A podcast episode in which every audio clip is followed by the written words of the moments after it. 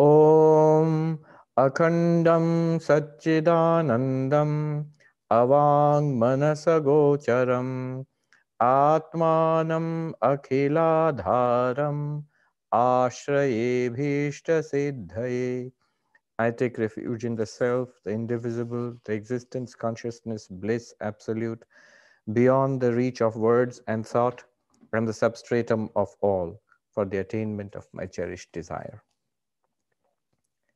So, in the Vedanta Sara, we had reached text number 90. Is that right? Is that about right? Text number 90? I think we had done, I remember doing text number 89 last time. So, what's happened till now? What are the pieces in the game? We know the basic understanding is that there is one absolute reality, which is Brahman. But then the question remains that what about all this? Where did all this come from? What is all this? So the Vedanta Sar starts with um, that Vastu Satchidananda Madvayam Brahman. Brahman is the only reality which is non-dual. Even the word non-dual means that there is no second reality apart from Brahman. So Brahman is the only reality, non-dual. And what is this Brahman? Existence, consciousness, bliss. And then everything else that we see, we don't see it as Brahman. Then what is this? This is in reality Brahman, but in appearance, Agyanadi Sakala Jada Samuha Avastu. Um, from ignorance downwards, from Maya downwards, everything is um, an appearance. And Jada Samuha, Jada, Jada means object, an object of knowledge, a material object. So these are all material objects. Uh, they are all appearances. And then we saw um, an investigation into what Maya is. What is it that causes Brahman to appear in this way? Uh, there was a discussion about Maya, the properties of Maya. Uh, among the properties of Maya is that it, um, it can be uh, divided into infinitesimally small parts, or it can be taken as one as a whole.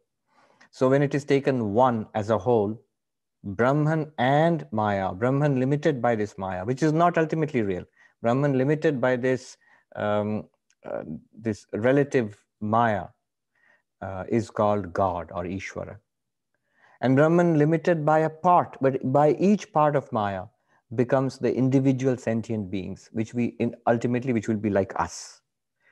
So the other thing interesting about it was the Maya has two powers. One is veiling and one is projecting. So Maya has the capacity of uh, veiling Brahman, that it, it that everything is Brahman is not clear to us at all. That we are Brahman, it's not clear to us at all. We think we are these limited bodies and minds. Um, the projecting power of Maya, then what does it do? That same Brahman, the same ultimate reality, it projects as this relative reality. That absolute reality alone is projected as the relative reality. That Brahman alone is projected as this universe. How does it do that? In three stages. The first stage is causal, second stage is subtle, and third stage is gross. Gross in the sense of physical, not in the sense of you know awful or something. The physical. So causal, causal is Maya. Maya itself is causal. Uh, so the causal state is Maya itself, and consciousness in association with Maya at that stage is is God. Literally, God is the cause of this universe. And that notice that in a different language, all the theistic religions actually say that God is the um, cause of this universe. God is, God is the creator and preserver and destroyer. The source of this universe is God. So that is the causal level of creation. Um, it's like a seed. And then comes this subtle level. How does the subtle level come? Maya projects this Brahman itself as the five subtle elements space, earth, uh, sorry, space, then air, and fire and water and earth. And that earth is not, for example, um, you know, this thing. No, it's not a physical gross thing. It's a subtle element. And those subtle elements in Sanskrit known as sukshma tanmatra, uh, sukshma bhuta or tanmatra, these subtle elements, they combine together and they produce subtle bodies. What's a subtle body? Um, What's the causal body? Ignorance itself. Maya itself is the causal body. What's the subtle body? And the subtle body um, is composed of 17 parts, and we saw the 17 parts and how they come from the subtle elements. You know, the five sense organs, the five motor organs, the, the five pranas, and the inner, so-called inner instrument, mind, intellect, that makes 17. But if you further count memory and ego, that makes 19. Whatever, this whole set is called the subtle body. This is what undergoes, um, this is what goes from birth to birth. So that same consciousness which was there, now covered with or limited by Maya, is now covered with or limited by all these subtle bodies and will be called Hiranyagarbha, the cosmic mind. And the same um, Brahman, limited by individual causal bodies and individual subtle bodies. Remember, when you're, you're talking about a subtle body, you're already assuming the causal body is still there. Causal body, then further covered over by a subtle body, is us sentient beings. Um, so it's called, it says, Vyavaharika Jiva. For the first time, a transactional, active sentient being comes. Thinking, feeling, knowing, doing. All this becomes possible when the subtle body is there that's very recognizable as us. That thinking being embodied we still don't have a physical body but the thinking being which we identify ourselves as this person this is that subtle body. Consciousness flowing through the causal body and the subtle body is the person you think yourself to be is I, what i think myself to be. And we were told that it has the powers of jnana knowing. So brahman as pure consciousness does not know directly it generates a causal body and a subtle body, then it can know something, know in the sense of our sense of knowing, seeing, hearing, smelling, tasting, touching, thinking, understanding, remembering. It has the power of desiring, icha, and it's the power of doing, kriya. Jnana, icha, kriya. The power of knowing, desiring, and doing. These comes with the, with the subtle body. Think of it as a set of apps. It's the same phone, the same computer, the set of apps enables you to do many more things with that. So the same Brahman now can do so all these things.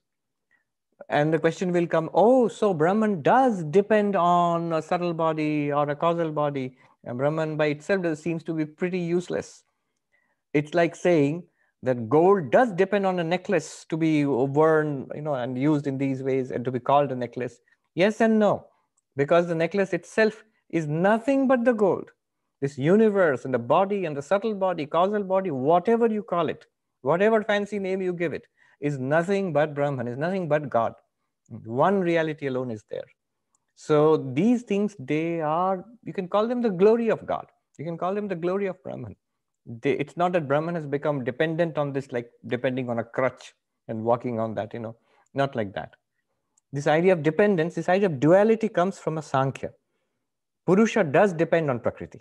In Sankhya philosophy, there are two realities, consciousness and matter. And consciousness does depend on matter for every kind of material experience and activity because matter is different from consciousness in Sankhya philosophy.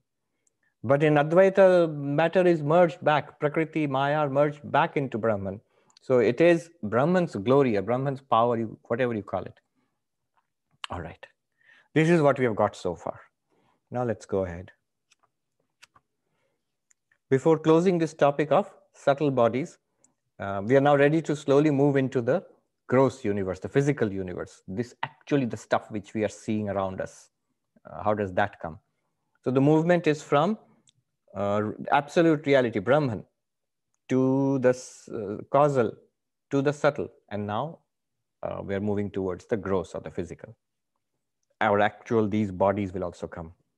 But before that, uh, the author wants to make a point that the oneness which we, which we began, Brahman is one reality. That was maintained when Maya came.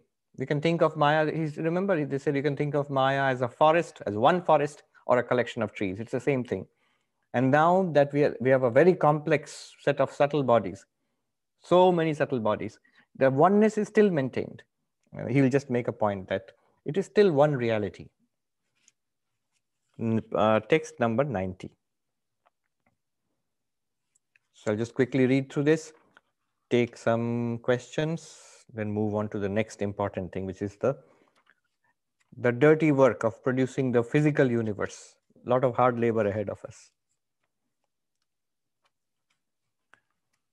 Atrapi, I'm reading text number 90. Atrapi akhila sukshma shariram ekabuddhi vishayataya vanavat jalashayavadva samashti vishayataya vrikshavad jalavadva vyashtirapi bhavati. Here also, the sum total of all the subtle bodies when looked upon as one, like a forest or a reservoir, is called samashti or aggregate. And when viewed as many, like the trees or quantities of water, is called vyashti or individual. Same thing, basically. You just take all the subtle bodies together and you can think of it as one subtle body. And that will be the subtle body of God. It will be the cosmic mind. Or you can take them individually, like we are doing right now. All of us, each of us, when you look at, I mean, it's, it's not saying something very esoteric. When you look at all these people on the screen, you know in each of those bodies dwells a mind. And we feel these are separate minds, individual minds, you know, individual subtle bodies, minds, intellects, memories, egos, um, the whole set of pranas and sense organs. So each has a separate subtle body. You can think, think of them as separate, as many, many subtle bodies, or as all of those billions as one subtle body. Um, as you can think of a forest as one forest or many, many trees. You can think of the reservoir as one mass of water or billions of drops of water. So 91. So what the point he's going to make is in 91. Etat samashtyupahitam chaitanyam sutratma hiranyagarbha pranas chaityuchyate sarvatra suyatvat jnana ichha kriya shaktimad upahitatvacha. Consciousness associated with this quality is called sutratma, hiranyagarbha and prana etc. because um, it is immanent everywhere and because it identifies itself with the five great uncompounded elements endowed with powers of knowledge, will, and activity. Basically, what is he saying here? He's talking about the existence of a cosmic mind. What's a cosmic mind? all our minds put together. By mind, I just don't mean one mind. I mean, uh, I'm just mind. I mean intellects, memories, all the data we have stored, all our processing capacity, all our creativity, all our personalities, all our egos, all put together into one extraordinary, you know, internet, uh, internet of the mind, a cosmic mind. So there, you can take it all as one mind, cosmic mind. And behind that is consciousness. Consciousness, cosmic causal body, cosmic mind. What is this consciousness plus cosmic causal body called? Ishvara or God. What is this consciousness plus cosmic causal body and cosmic mind called? Hiranyagarbha. He's giving three names here. Hiranyagarbha, Prana. Um, so this prana is not the prana. Don't mix it up with it. The word prana is used in many ways. It's not the prana which is the vital force. Uh, not the prana which is the breathing in, breathing out. Here, prana means the cosmic mind. Why would you call, use the same word? Isn't it confusing? Why would you use the same word for something extraordinary like the cosmic mind? Because um, the subtle body, the most obvious part of the subtle body right now is this process of breathing, which we have, which is a link between the subtle body and the physical uh, universe. Uh, so you take that as indicating the entire subtle body.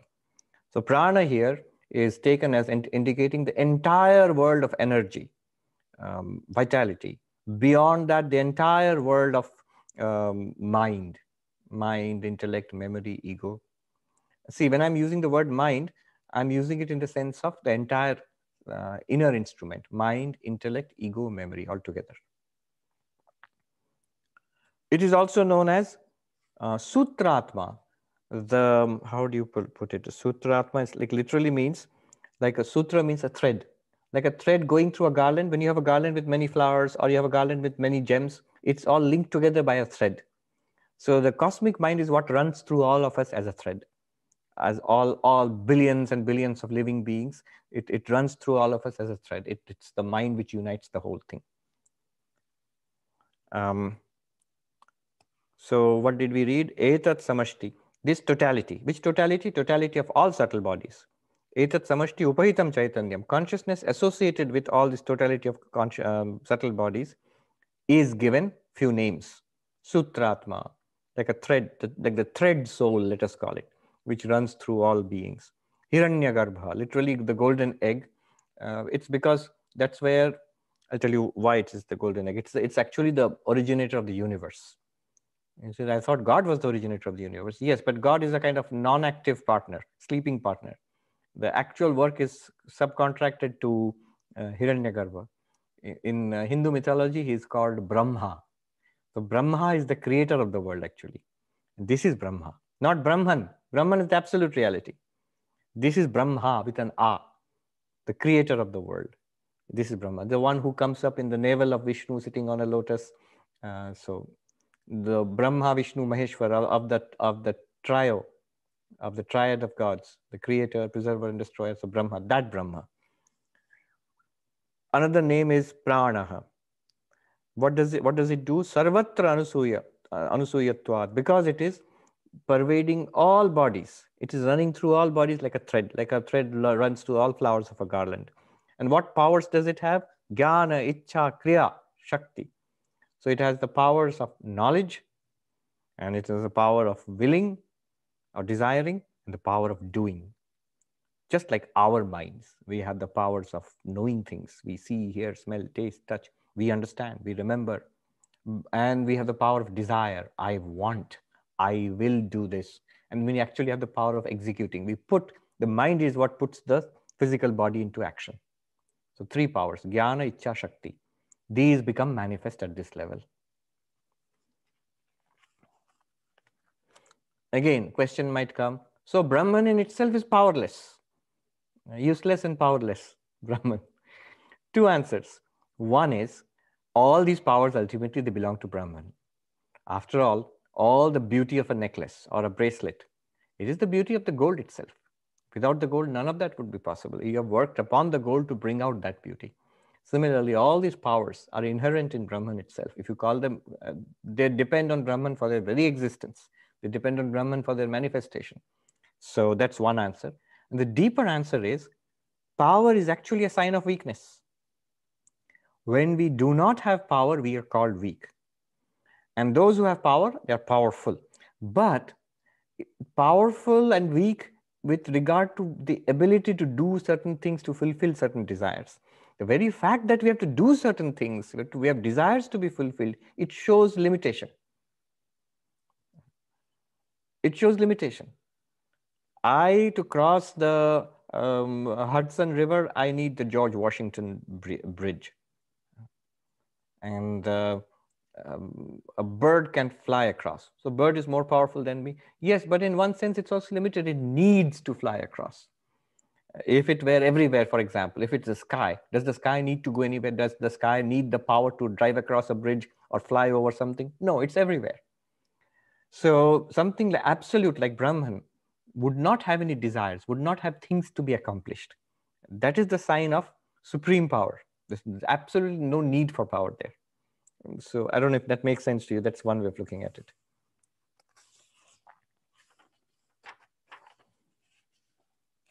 And then notice also again and again the words you being used. One word is being repeated here. Upahitam. Uh, upahita. Upahita means remember the term I used upadhi, like the uh, red flower being present near a crystal. So crystal is clear, um, so like this, for example. So, and now this is clear, no color.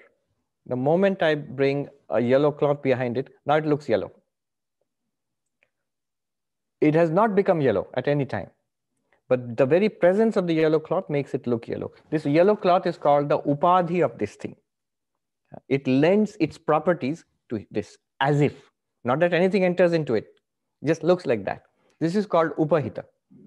So all of this, according to Advaita Vedanta, nothing really has happened to Brahman. Nothing really has happened in reality. Uh, it is because of this magic generated by Maya that Brahman seems to have all this causal bodies, subtle bodies, powers of knowing, hearing, doing, and desiring, all of this. All right. Now, little more before I stop. text number 92. अस्यैष समष्टिः स्थूल सूक्ष्मत्वात् सूक्ष्मशरीरं विज्ञानमयादिकोशत्रयं जाग्रद्वासनमयत्वात् स्वप्न अत एव स्थूलप्रपञ्चलयस्थानम् इति च उच्यते All right. Now, this totality of all subtle bodies, um, this cosmic mind, this totality of subtle bodies, um, is uh, it's made of the what is it made of? Vijnanamaya kosha, the sheath of the intellect, Manomaya kosha, sheath of the mind, and Pranamaya kosha. What about Anandamaya kosha? That's causal, at the causal level, Karana Sharira. At the subtle level, Sukshma Sharira are the three Vijnanamaya, intellect sheath, Manomaya, uh, mind sheath, Pranamaya, the vital sheath. So this totality, this all subtle bodies um, taken together. Why is it called subtle? What's subtle about it? Stula prapancha apekshaya sukshmatvat. Sukshma shariram. Because it is subtler than the gross universe which is to come next. We're going to produce it now. You see, where does this cause, where does this uh, question arise? All we are used, we have got so far. Look at the things we have got so far in our um, play set. We have got uh, the absolute reality Brahman, which is extraordinarily subtle. And uh, we have got Maya, which is really, really subtle. And now we have got these subtle elements and subtle bodies. Why are you calling these subtle? What are these subtle with regard to? These are actually gross, quite gross uh, compared to Brahman and Maya. Do you see where the question is coming? Why is the subtle body called subtle? Subtle with regard to what?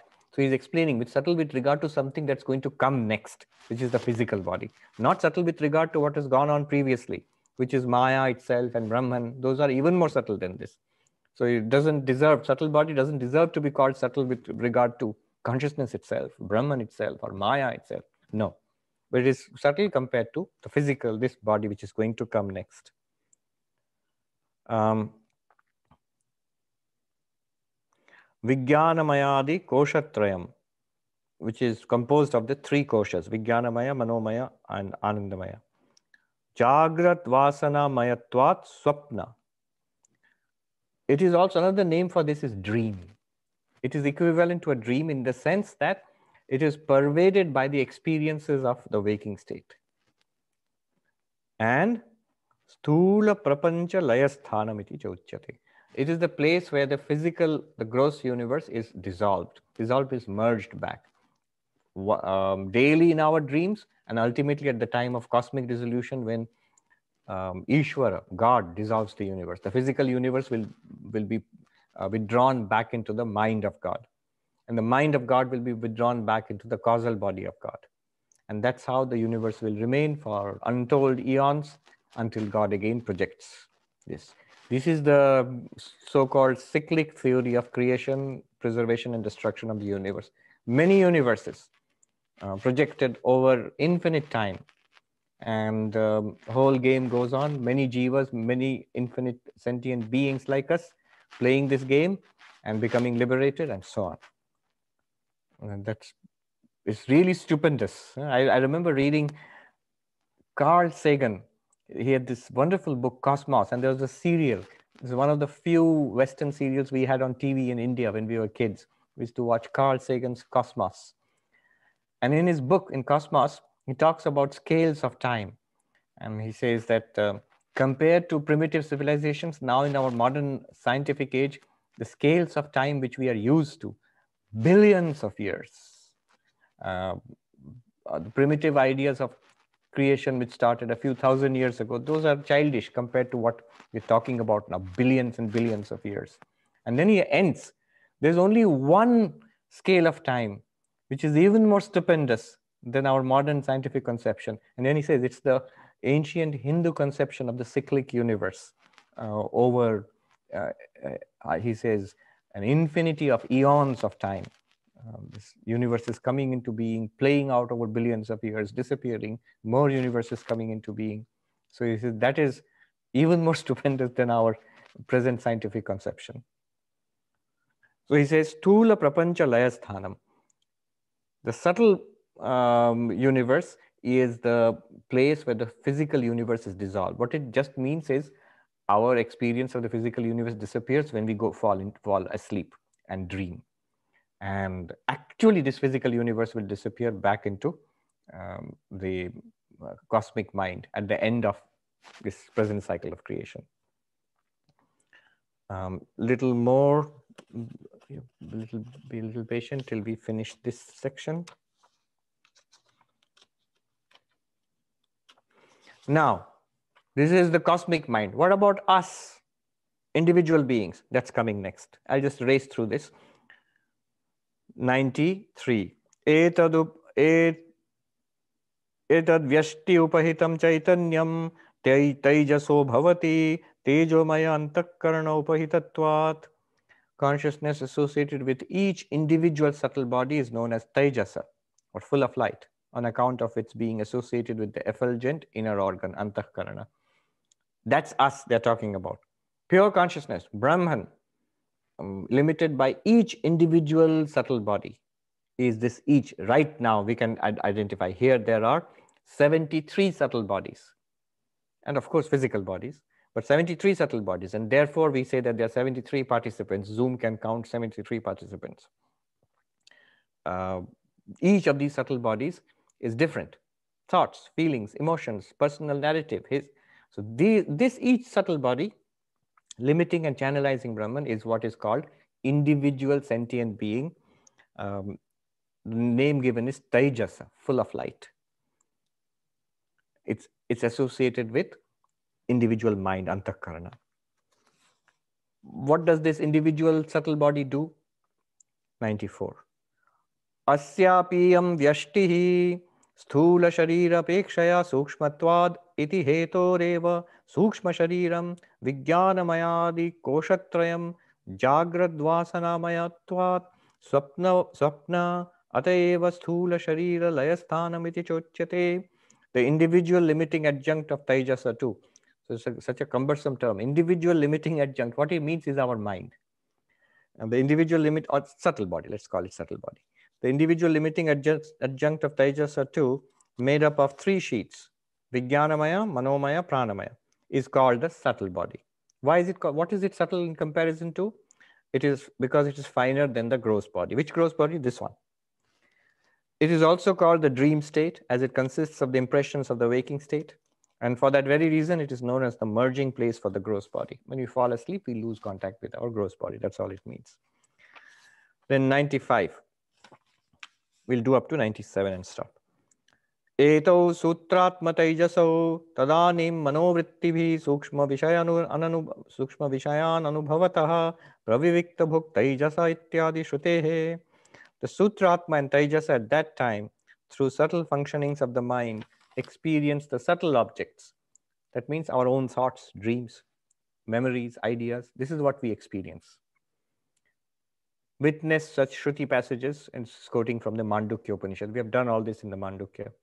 Taijasa is the enjoyer of subtle objects.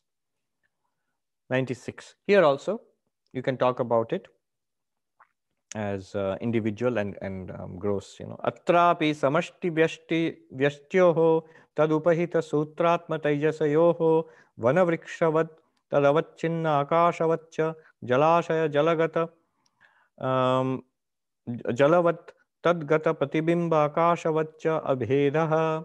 Here also the aggregate and individual subtle bodies are identical like a forest and its trees or like a lake and its waters and the Sutratma and Taijasa which have those bodies as the limiting adjuncts are also identical like the spaces enclosed by a forest and its trees or like the skies reflected in the lake and its waters.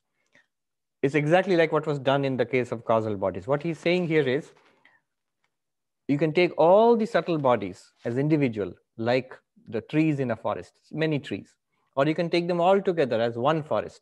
You can take all the subtle bodies together as one subtle body or one cosmic mind. Um, he gives the example of forest and trees, lake and water. And he says the consciousness associated with the um, cosmic mind and the consciousness associated with each of these individual minds here is one and the same. It's like the sky reflected in the lake, the sky reflected in the drops of water, and the sky reflected in the lake itself is the same sky. the sky enclosed by the total forest and the totality of the sky enclosed by the trees is the same sky.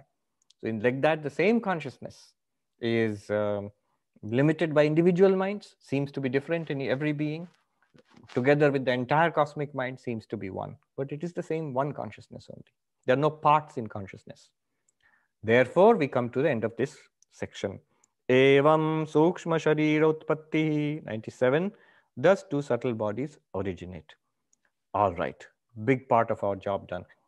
Remember what stage we have completed in the construction of the universe.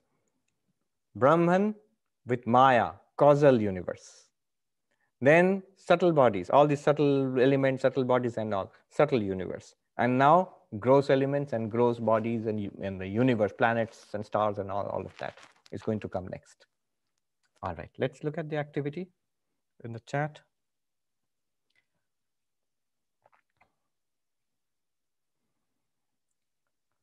Lisa is saying, Swamiji, many of us reeling with everything that's happening in our country now. As Vedantins, what is the best way for us to handle this? What is the perspective we should take? Well, don't reel. Be, uh, be, calm and collected and uh, do whatever has to be done, whatever your role is in life is, and as citizens of the country. There is no need to be uh, upset. We have seen worse uh, in this life or past lives and in other forms in other countries and you know people are seeing worse than this whatever you can imagine here in the united states yeah but i know what you mean i, I, I was watching the news on youtube anuradha is asking why is it that in said in that in higher vedanta maya word should be changed to ajnanam what is the benefit um, I don't know if it said that, but notice that in the Vedanta Sara it is used. Vajnanam as totality of Ajnanam as individual Ajnanam. The whole point is to uh, overcome ignorance with the help of knowledge. I think to stress that. The Maya word is ambiguous. It covers so many things. Just now I saw a book which I had not seen earlier.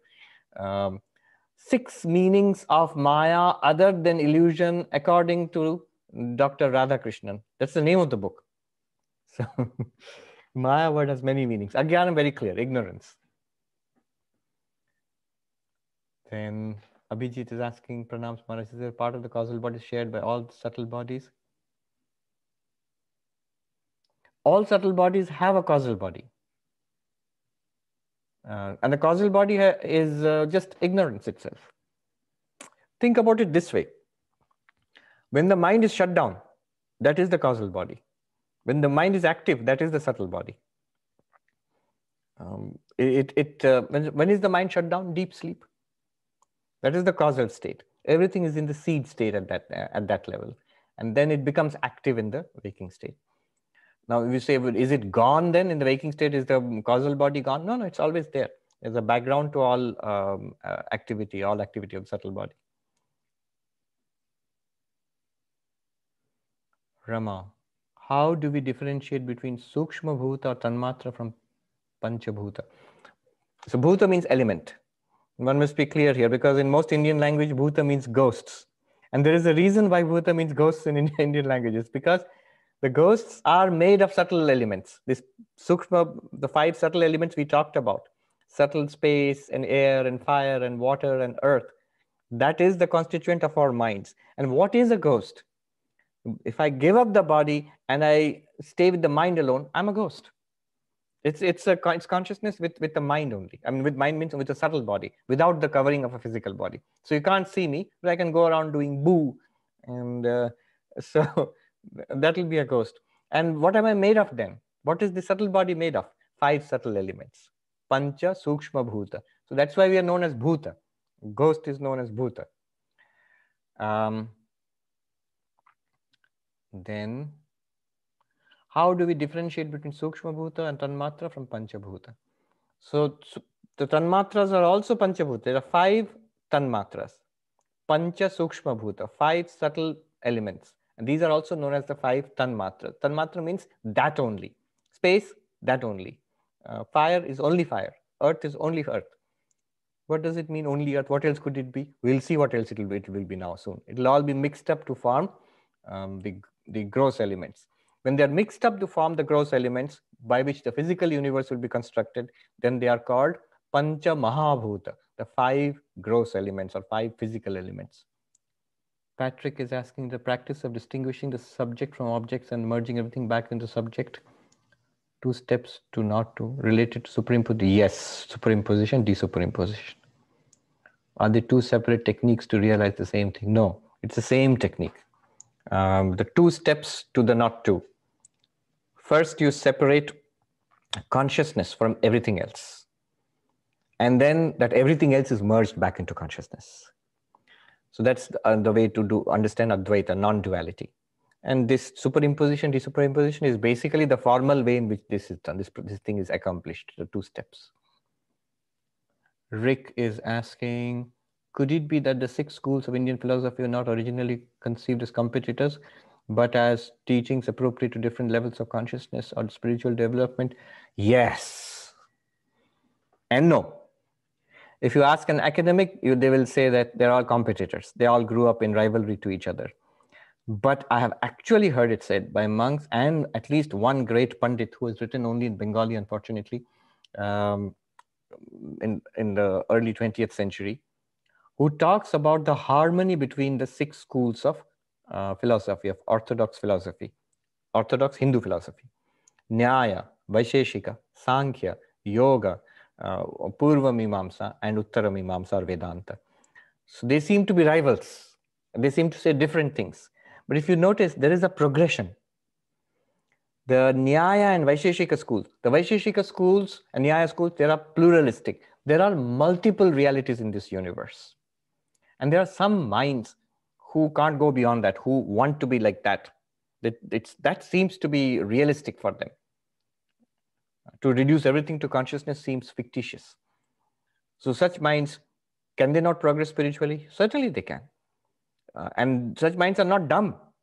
William James, for example, he had running debates with Swami Vivekananda and later on with Swami Abhedananda. And he could not accept the monistic uh, doctrine, the Advaitic doctrine. There's a, there's a nice description of Swami Abhedananda, who was visiting uh, New England at that time, I think. So he was, uh, he gave a talk on Advaita. William James attends it with his students. And uh, then William James, in fact, in the, during the talk, William James was whispering questions to his students to ask to the Swami. And, the, uh, and those, those things were very formal. The president of the meeting stood up and said, the Swami would very much appreciate it if the professor, if the learned professor would put his questions in person. Um, and William James laughed and he said, it's not appropriate now. But then he invited the Swami for dinner. He already knew Swami Vivekananda. So he knew that Abhedananda was a uh, brother disciple of Vivekananda. The, the, the dinner party at uh, uh, William James's house is described very nicely. There is Charles Lanman, who was the founder of the Sanskrit um, uh, department in Harvard University. There was um, um, um, Royce, uh, one of the leading uh, American um, idealistic philosophers. And um, there was Swami Abhedananda and Josiah Royce, Josiah Royce. And there was William, William James. And Swami Abhedananda and James debated. On one side was Swami Abhedananda, uh, Charles Lanman, and Josiah Royce. All of them were for Advaita. And William James was on the other side. And the description we have got in our books is that uh, it, the discussion went on for three hours after dinner. Uh, and uh, then William James was forced to admit the force of the Swami's arguments, and it ends there. But I don't think he was convinced because to, to the end of his days, he remained a committed uh, pluralist. So, Nyaya and Vaisheshika philosophies are pluralistic, that there are ultimately many external realities. Substance is a reality, quality is a reality, action is a reality. So, and among substances, there's a kind of substance called self. And among selves, there are individual selves and the supreme self, which is God. And thus, religion is based on this distinction. One step higher is the Sankhya Yoga paradigm, where all material entities, instead of plural realities, they're all put under nature, prakriti. So, entire material universe is prakriti, nature. as opposed to this is consciousness, which is seen as separate. Uh, it is not part of material nature. So it is somewhat similar to what William James is now proposing, not William James, uh, David Chalmers is proposing as panpsychism. The latest form, panpsychism is an old theory, but the newest form of panpsychism, that consciousness is a fundamental reality, uh, all pervading reality um, in this universe. So there's a material universe and consciousness, very similar to what Sankhya said. What happens is then you see yourself as consciousness.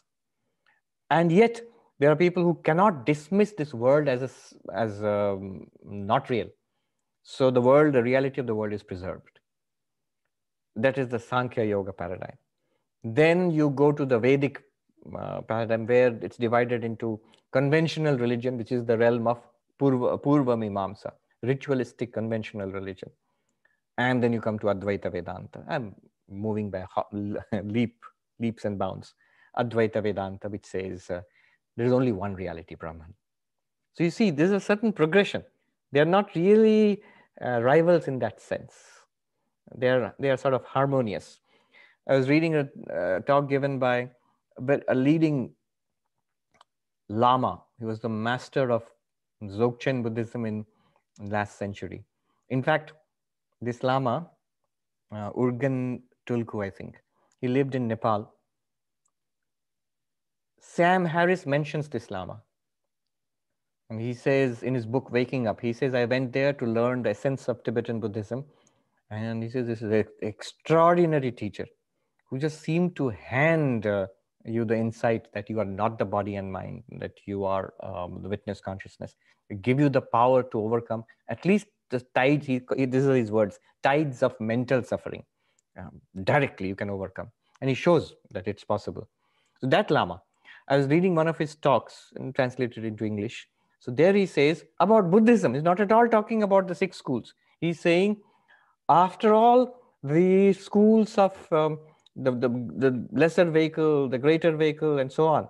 You know, in, in Buddhism, they have the Theravada, the Mahayana, and the Tibetan Buddhists consider themselves to be the superior. so Professor Garfield said, Buddhism for dummies and Buddhism for se semi-dummies and Buddhism for smart people. that's how they regard themselves. So Buddhism for dummies is Theravada, Buddhism for se semi-dummies is Mahayana.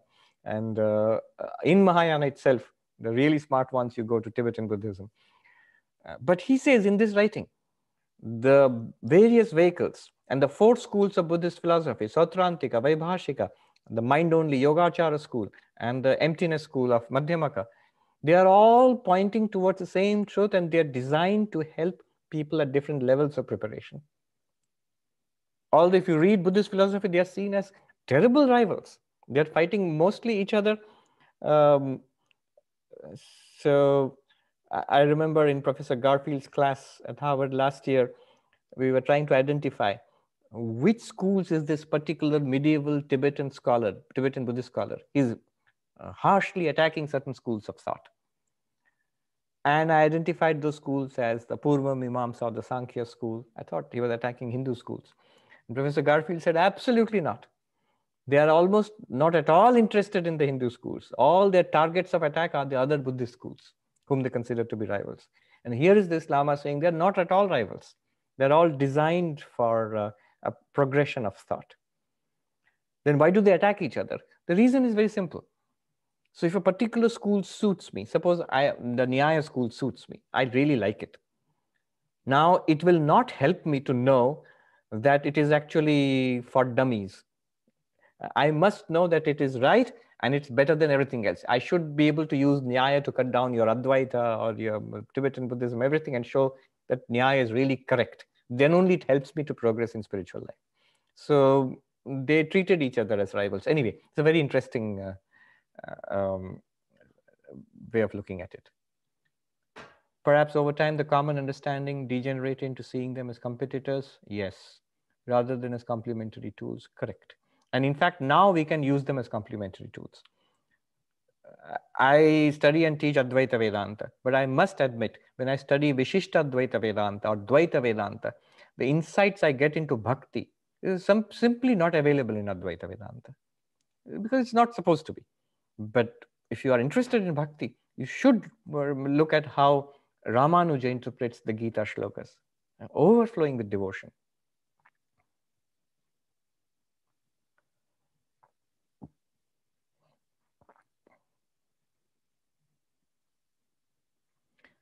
Um, the cosmic knowledge, desire, and doing are they to be understood as laws of physics? How can cosmic desire do worship? Uh, laws of physics, I don't know. They talk about a rita, a, a law according to which the whole universe flows, and uh, and the laws of physics could be uh, a, a, subset of that, I suppose. But this is a very subjective way of looking at it. So cosmic desire would simply what we would call is uh, the will of God what in dualistic religion is called the will of God. Girish is asking the phenomenal world is caused by Ishvara, right? Presumably using projecting power of Maya, right? But Ishvara is itself is Brahman, limited by the projecting power of Maya, correct? So why have the intermediate step of Ishvara? Why not Brahman directly using the projecting power of Maya to create the illusion of the world? Is for our understanding.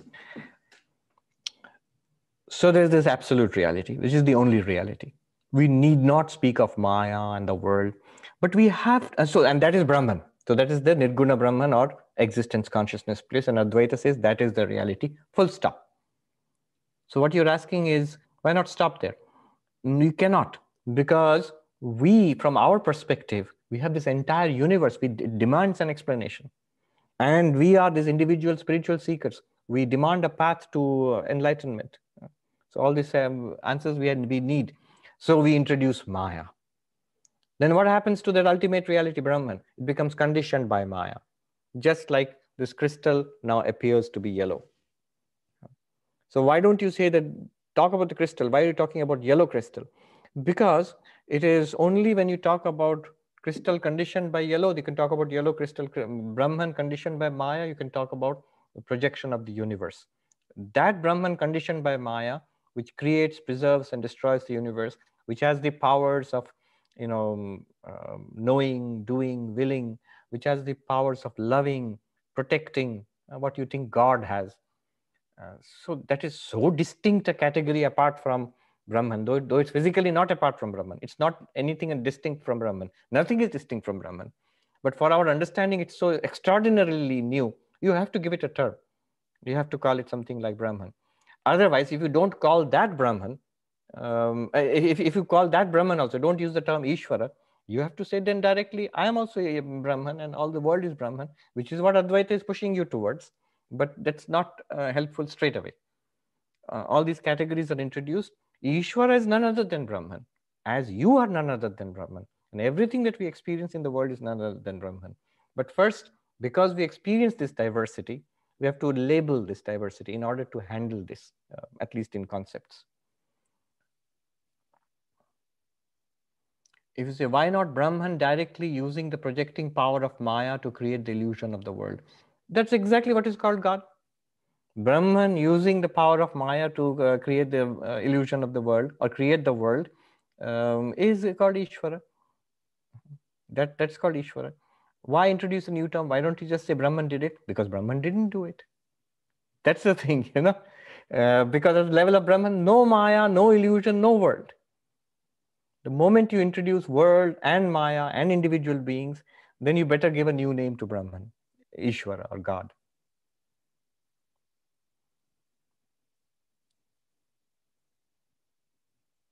Rick says, do clusters of subtle bodies such as everyone in city form a collective subtle body that is own integrity, the way clusters of cells in a body form different organs? Who knows? I haven't heard of this, but who knows? And we really have to think about these things as we move into the era of artificial intelligence and so on. Deepa is asking, when we die, does the subtle body, Sukshma Sharira, retain the knowledge gained through Shravanam and Mananam, the chants that we do again and so we can continue the spiritual life in next. Oh, right, an important question. So the subtle body, which includes memory. So does it include the memory? The so the, if this is moving on to the next life, will the memories be retained? Very important. Or do we have to go through Vedanta Sara class all over again, next life? Unfortunately, you have to go through Vedanta Sara class all over again. All that is transmitted uh, is this set of tendencies. At the time of death, the subtle, the subtle body curls up into the causal body, retains certain tendencies from this life and goes on. So if you're a musician, you will love, um, you'll be an expert musician in your next life, possibly. You love music, you'll show an extraordinary talent for music, but you will still need training. You'll pick up faster than everybody else. You will be a genius. We will still need training. Uh, if I have gone through this class, Vedanta Sara, and next next life, I again end up in this class somehow or the other. I hope you don't. I hope you all get enlightenment. But if you do end up, you will understand things just like that. It'll seem familiar and it will seem just obvious. I remember asking one of our, the mm, the abbot of our monastery about Swami Ranganathanandaji, who was at that time the vice president of the order, how we had heard how as a brahmachari, as a novice in 1930s uh, and so on, this Swami, um, he, while washing the dishes in the monastery, there was a Pandit teaching the Swamis there, a scholar teaching Vedanta. And he was regarded as too immature or not qualified enough to attend those classes. And he was given the duty of Swami Ranganathan. He was given the duty of washing dishes. He would wash the dishes and learn the verses just by listening to the class going on. How uh, he would, you know, he had no money to buy books, use a pencil and a notebook to copy down entire texts. Uh, we have seen those notebooks. Some of them are still there. I said, how is that possible? Uh, after a hard day's work in the monastery at night, let, alone read Vedanta Sar or memorize the Gita, I, I, I, just barely can read Reader's Digest. And then the, uh, the abbot said, Oh, but they are not monks of one life. This is not the first life there that uh, he, he's a monk. He's been a monk in other lives. In Bengali, he said, Ora ki ek jన్মের sadhu. Uh, Vijay Babu is asking. So the answer is that yes, we will not remember the particular verses or you won't have the same notebooks and things like that, but um, the you will have the capacities. That's the essential thing. Even memories do not last throughout one lifetime. Uh, we may learn something now and then forget 20 years later. How much we have, how much do we retain of what we studied in school anyway? Shaban is asking, can we get the name of the book that harmonizes the schools of philosophy? Yes, I have a Bengali photocopy of that book. It's very rare. Um, it's by Yogendranath Bagchi, um, I'll see if I can find it. Samrat to everyone. God is the same as Hiranyagarbha? Yes and no. What is Hiranyagarbha? Consciousness limited by the causal body, further limited by cosmic mind. It's like you, Samrat, you have a certain existence in deep sleep, which is consciousness limited by one individual ignorance. Then you, you Samrat alone, you have a certain existence in dream, which is consciousness limited by one individual ignorance and one dreaming mind. And you, the same Samrat, same consciousness, have a limited existence as what, you are right now, as Samrat, as uh, one, as the same consciousness, limited by the same ignor- um, uh, uh, causal body, same subtle body, and this physical body, gross body. So just as you are the same as, as the dreaming Samrat. Similarly, God is the same as Hiranyagarbha also. God or Saguna Brahman. Shravani, how does Hiranyagarbha correlate with Ishvara, cosmic causal state? Cosmic mind or being in any way represent the mind of Ishvara? Absolutely. Just as you have a causal state and a mind and a body. Altogether, you are called Shravani right now. So that is Shravani's body, Shravani's mind, and Shravani's causal uh, state. Causal. I keep saying causal state is no equivalent India uh, English word. It's our deep sleep state actually. So you you have a deep sleep state, you have a dream state, and you have a waking state, which is what you are right now, and they all belong to you. Similarly, to Saguna Brahman alone belongs the deep sleep state of um, which is Saguna Brahman itself, like when the universe is dissolved god alone, alone exists without with only maya nothing else and then to saguna brahman alone belongs the cosmic mind at which level that same reality will be called Hiranyagarbha. And then the physical universe will come, not yet come, it's going to come next. Then the um, whole cosmic being will be called Virat or Vishwarupa. It, that's what Arjuna saw in the, the 11th chapter of the Bhagavad Gita. The Vishwarupa Darshan is the view of the cosmic body of God and the cosmic body of God. This is God with the entire universe as the body. You might say, but we are also seeing the entire universe. So are we seeing the body of God? Yes, but we don't recognize it as such. We see it in fractions. One of the commentators uh, says that what Arjuna saw is exactly what we are seeing, but we are seeing it scattered in bits and pieces across lifetimes. We are experiencing a little by little by little by little. Different places, people, times, objects, experiences. Imagine all living beings together and uh, past, present, and future with all their bodies and all their minds and all of them suddenly you see the unite united into one super being you know the cosmic being and then that being turns around and looks at you no wonder arjuna says his first reaction was he was scared out of his wits he says every hair in my body standing on its end it's like if you look into those eyes it's like he says 10000 suns rising in the sky imagine the the power, the intelligence, the, the awareness in those eyes of um, billions and billions of living beings throughout history, all together, united in one time and space. And then saying hello to you. And so he's, uh, he says, Krishna says, this is what you wanted to see. And Arjuna was so, ter- his reaction was only of terror. He was so overwhelmed. He said, I don't want to see this anymore. I'm uh, like, so that is, that is the Virat, physical form of, of God. Same God, Virat, Hiranyagarbha, Ishvara. Gross, subtle, and causal. All right. Uh, who's raised their hands? Uh, good evening, Swamiji. Uh, wanted to ask a question, uh, like um, to verify if my um, thinking is correct. Uh, so if let's say Maya is a set of uh, laws that govern the apparent reality, and uh, and they also mentioned earlier that like to have a desire is already a limitation. So within this Maya and within this set of laws, uh, what is a primary um, motivator or a primary desire? Is it a desire to be happy and the only way to be happy is actually to realize that you're Brahman. And over the multitude of lifetimes, this set of laws are governing your journey back to Brahman. And essentially, yes. that's how machine functions. Right. And the primary motivator, the primary imperative is this seeking for fulfillment. You may not use the word happy. Uh, I remember this. Um, scientist Sean Carroll, who wrote the uh, book The Big Picture.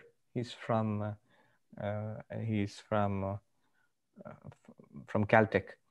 Big Picture. At the end, he says that you know, people say that happiness is the goal of life. I don't think so. That's too superficial. For me, knowing the cause of the universe and the solution to the great questions of physics, that is the goal of life. That's not a good way of looking at it because the simple question then you could ask Sean Carroll would be, um, does knowing the um, you know the answers to the great questions of physics does that make you happy or unhappy? Obviously, it makes you happy. It fulfills you at some level. That's why you are trying to get do that. So the drive for fulfillment, the drive for completeness, the, in the Upanishadic terms, the drive for infinitude. Yo vai bhuma tat sukham. Nalpe sukham asti. Chandogya Upanishad says that which is the vast, Bhuma means vast. That which is the vast, the limitless, the infinite, that alone is happiness. There is so no happiness in the limited. So therefore, the moment the five elements exist, it begins. Yes. The moment ignorance exists, it begins. Why? Even the, the enlightened being, in the midst of this drama of five elements, sees the limitlessness everywhere and is absolutely not um, unhappy at all um, you know, is completely fulfilled.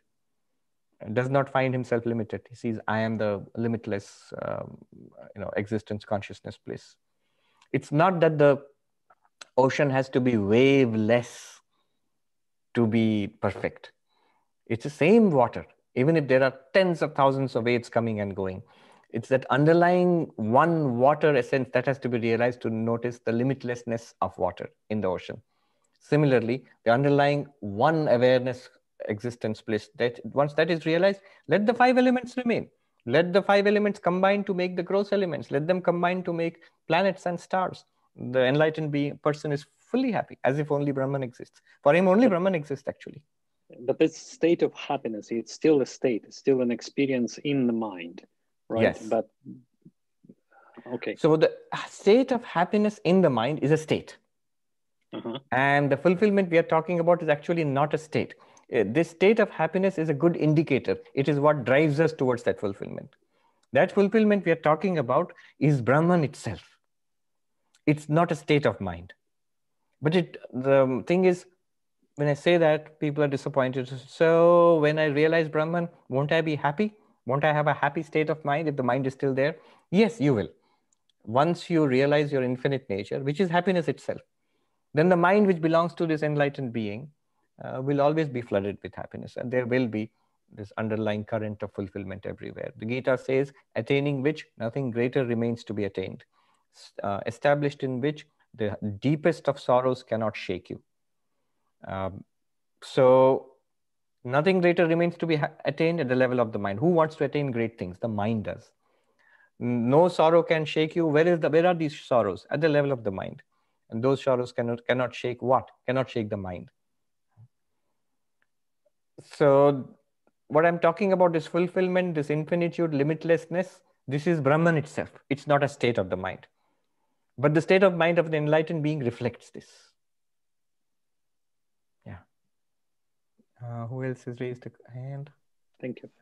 uh, Pranam Maharaj, I, you, I, I just want to make a comment. I mean, about your answer to Girish's question about God, need God to explain what the, the universe, the concept of God. I, and I was thinking that the same thing is ap- applicable to reflected consciousness also.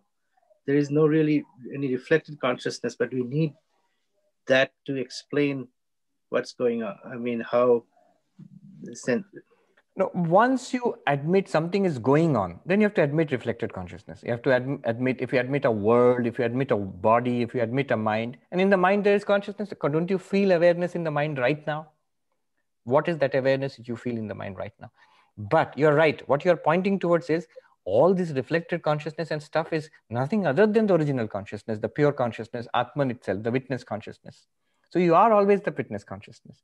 That's true. And that's an important thing to hold on to. In all these distinctions one tends to get lost. Um, the thing one must hold on to is that brahman alone exists that pure consciousness alone is there that unlimited existence consciousness bliss and that always is there all the time.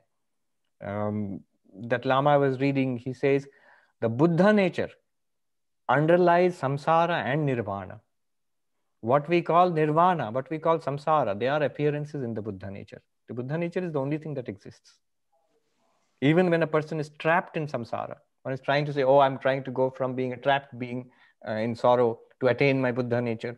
He says no no. The buddha nature is there right now. That buddha nature alone is manifesting as samsara and as this trapped being.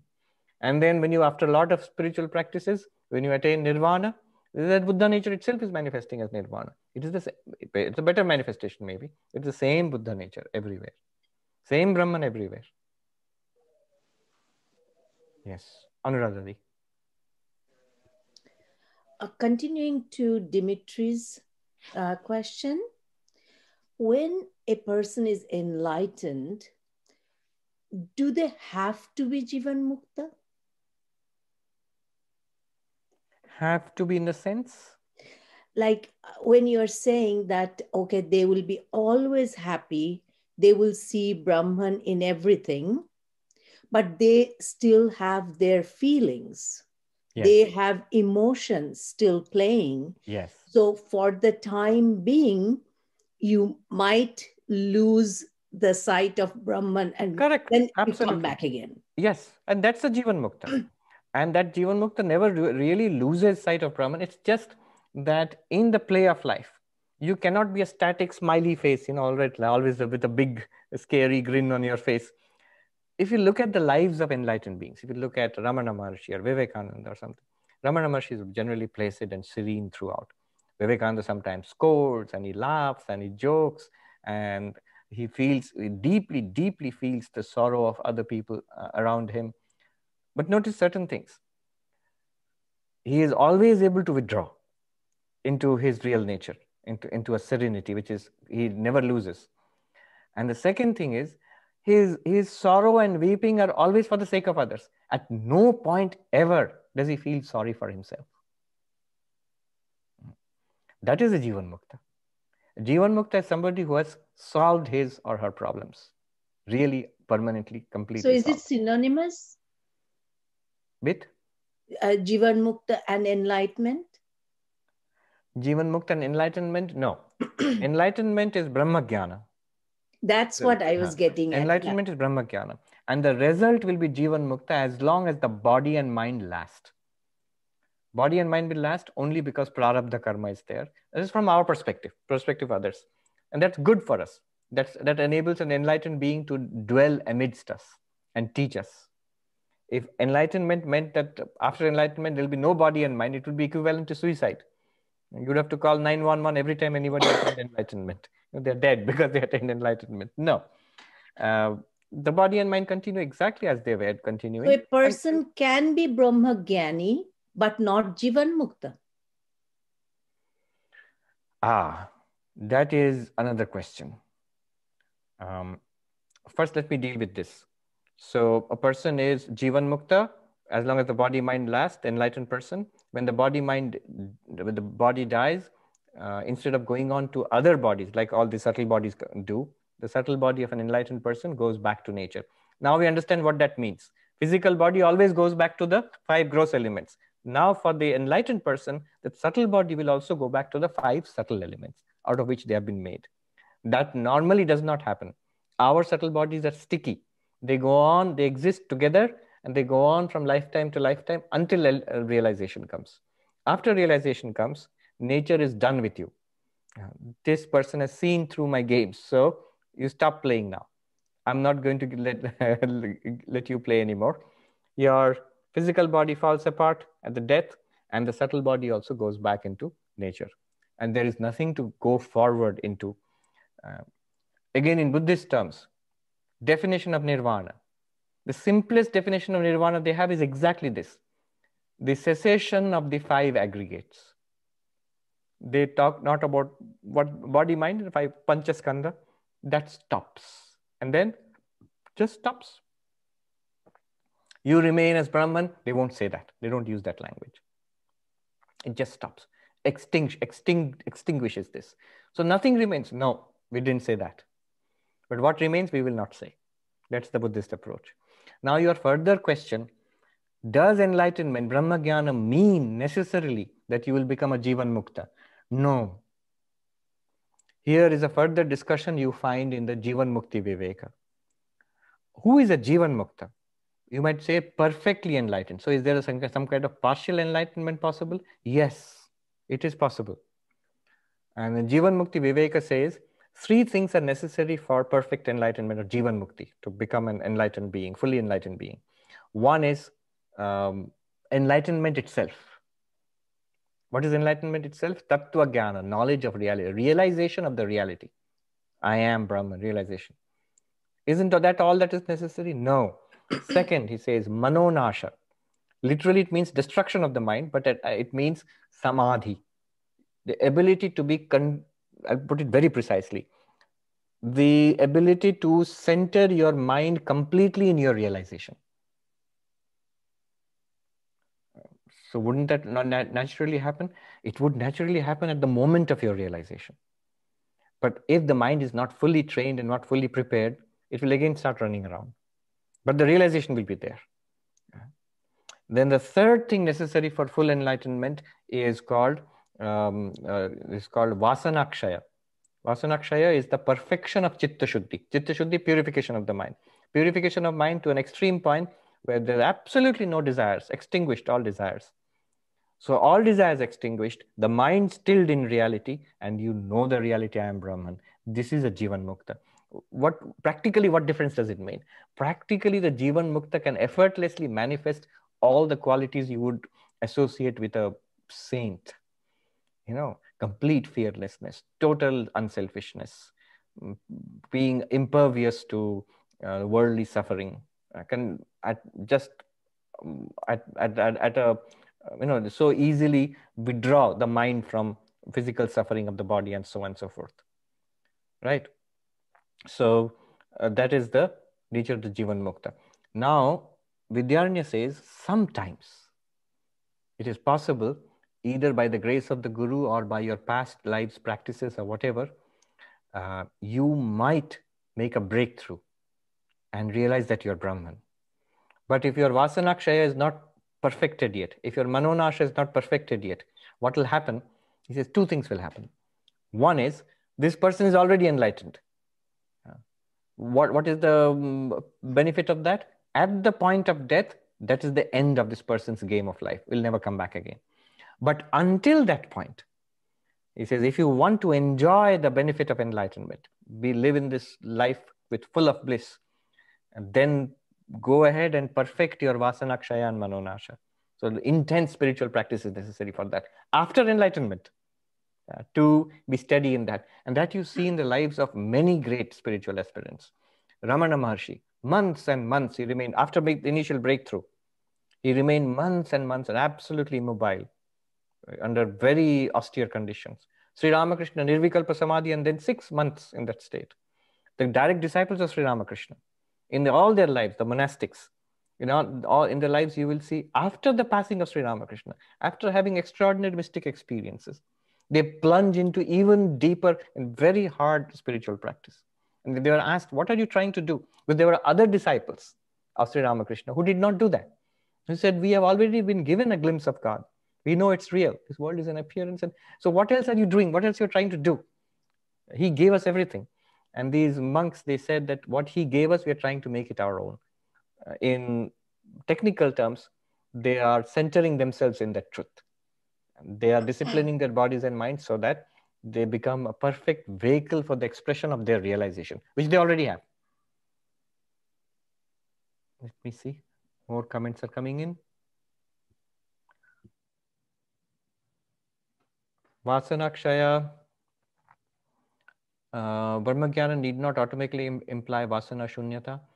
Uh, no, it need not automatically. But remember, uh, already the Vasanas, the desires have been thinned out. They were called tanukrita, they say, has been attenuated to a great degree.